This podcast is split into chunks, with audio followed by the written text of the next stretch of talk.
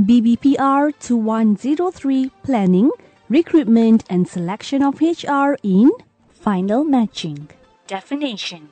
Do you know that the final match occurs when the potential employee and the organization come to an agreement on the suitability of the KSAOs, the motivational needs of a candidate, and the remuneration package in order to formalize a working relationship?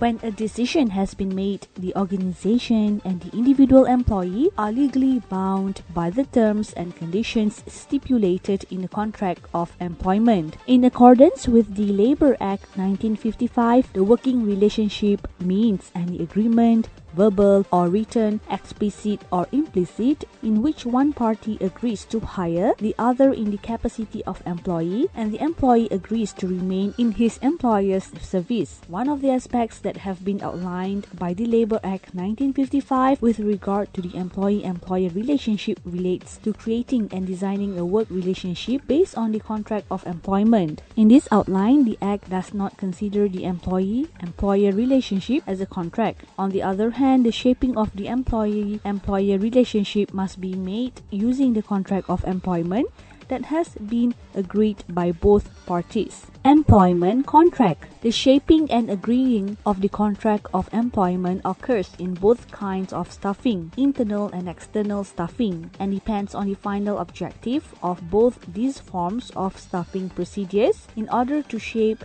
the working relationship between a new employee and the organization. The shaping and implementation of a contract of employment is a complicated process that needs to take into account the changes that are always taking place. A legally binding contract of employment and one that can be implemented contains three main elements, which are an offer of employment, the acceptance of an offer, and considerations.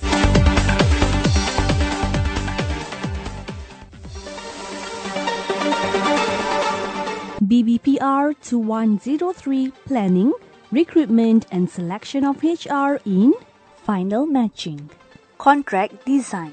A contract of employment can be made in writing, verbally, or by using a combination of both written and verbal forms. According to the general rules of the workplace, the law places greater importance on written contracts compared to verbal ones. On this basis, the organization should be encouraged to use written contracts in the process of building their relationship with the employee. A written contract of employment can be made in various forms, such as letters of offer, confidentiality agreements, rules in a guidebook, and so on. Documents in writing that can be considered contracts must contain specific information. An organization must pay close attention to the process of designing the contract of employment. This is to ensure that all terms and conditions of employment found in the contract are in line with the true objectives of the organization and the contract does not contain conflicting statements. A contract of employment can also be made verbally. However, such offers of employment are only applicable to jobs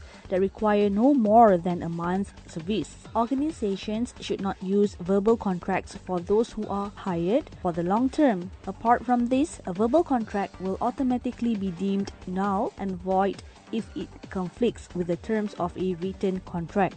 Features of an employment contract. Do you know that there are several provisions under the Labor Act 1955 with regard to contracts of employment? These are minimum set of terms and conditions, termination of contract, and notice period of contract termination. Minimum set of terms and conditions. These provisions outline the minimum set of terms and conditions that an employer needs to be observed. It covers aspects of an employer's responsibility, the rights of the employee from the total number of permitted working hours, remuneration, days off, different types of leave, maternity benefits, and the like. In other words, an employer cannot include terms and conditions that limit the privilege of an employee as stipulated under the Labor Act 1955. If there are no provisions within the Labor Act 1955 with regard to certain terms and conditions that are to be included in the contract of employment, it is the responsibility of both parties to come to an agreement.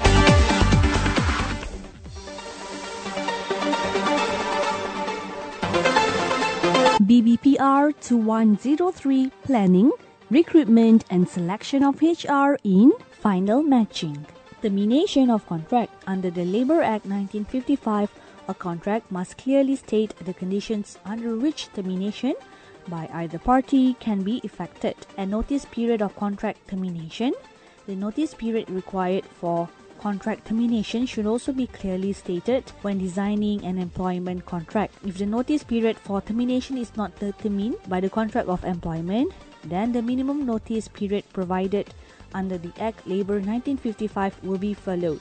The Labour Act 1955 also contains several restrictions on the contract of employment. Among these are an employee is under no restrictions to participate in any activities or set up a workers' union, and management cannot dictate the way in which an employee chooses to spend his earnings. Employment offer. An offer of employment is the effort made by an organization to try to win over the offer acceptor in the hope that the offer acceptor will agree to form a working relationship with it. If the job offer is accepted, then the employer and the offer acceptor form a working relationship that is legally binding under the rules of contract of employment. This means that the staffing process will end with the contract of employment. An offer of employment will form the basis of this working relationship. Therefore, the contents and the extent of the job offer play an important part in the staffing process as a whole. Contents of an offer of employment. As a rule, organizations are free to present terms and conditions of employment that do not conflict with the provisions under the Labor Act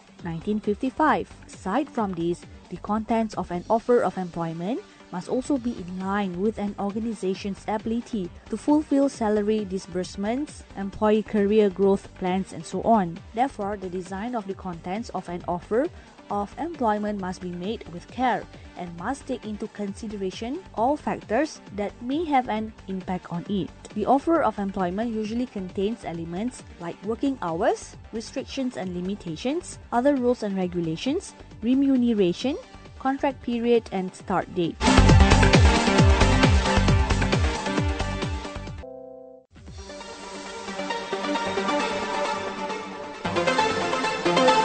Process of an offer of employment. The process of an offer of employment involves three levels. These are designing the offer of employment, presenting the offer of employment, and responding to an offer of employment. Offer strategies. There are three strategies that can be practiced by an organization when making an offer, which are the poorest, the competition, and the best. Strategy The poorest strategy. This strategy involves offering the poorest terms and conditions. Such a strategy has its advantages. It can reduce hiring costs as well as still leave room to negotiate the contents of the offer of employment in question. The competition strategy. Using this strategy, organizations present offers that they feel are compatible with present market conditions. Such offers are often appealing as they are neither too attractive nor too unattractive. As a rule, this strategy will produce a number of offer acceptance that are more satisfied than making the least appealing offers, even though not all candidates may show good KSAO qualities. The best strategy. This strategy presents an offer with the best terms and conditions. Generally, negotiations will not be allowed.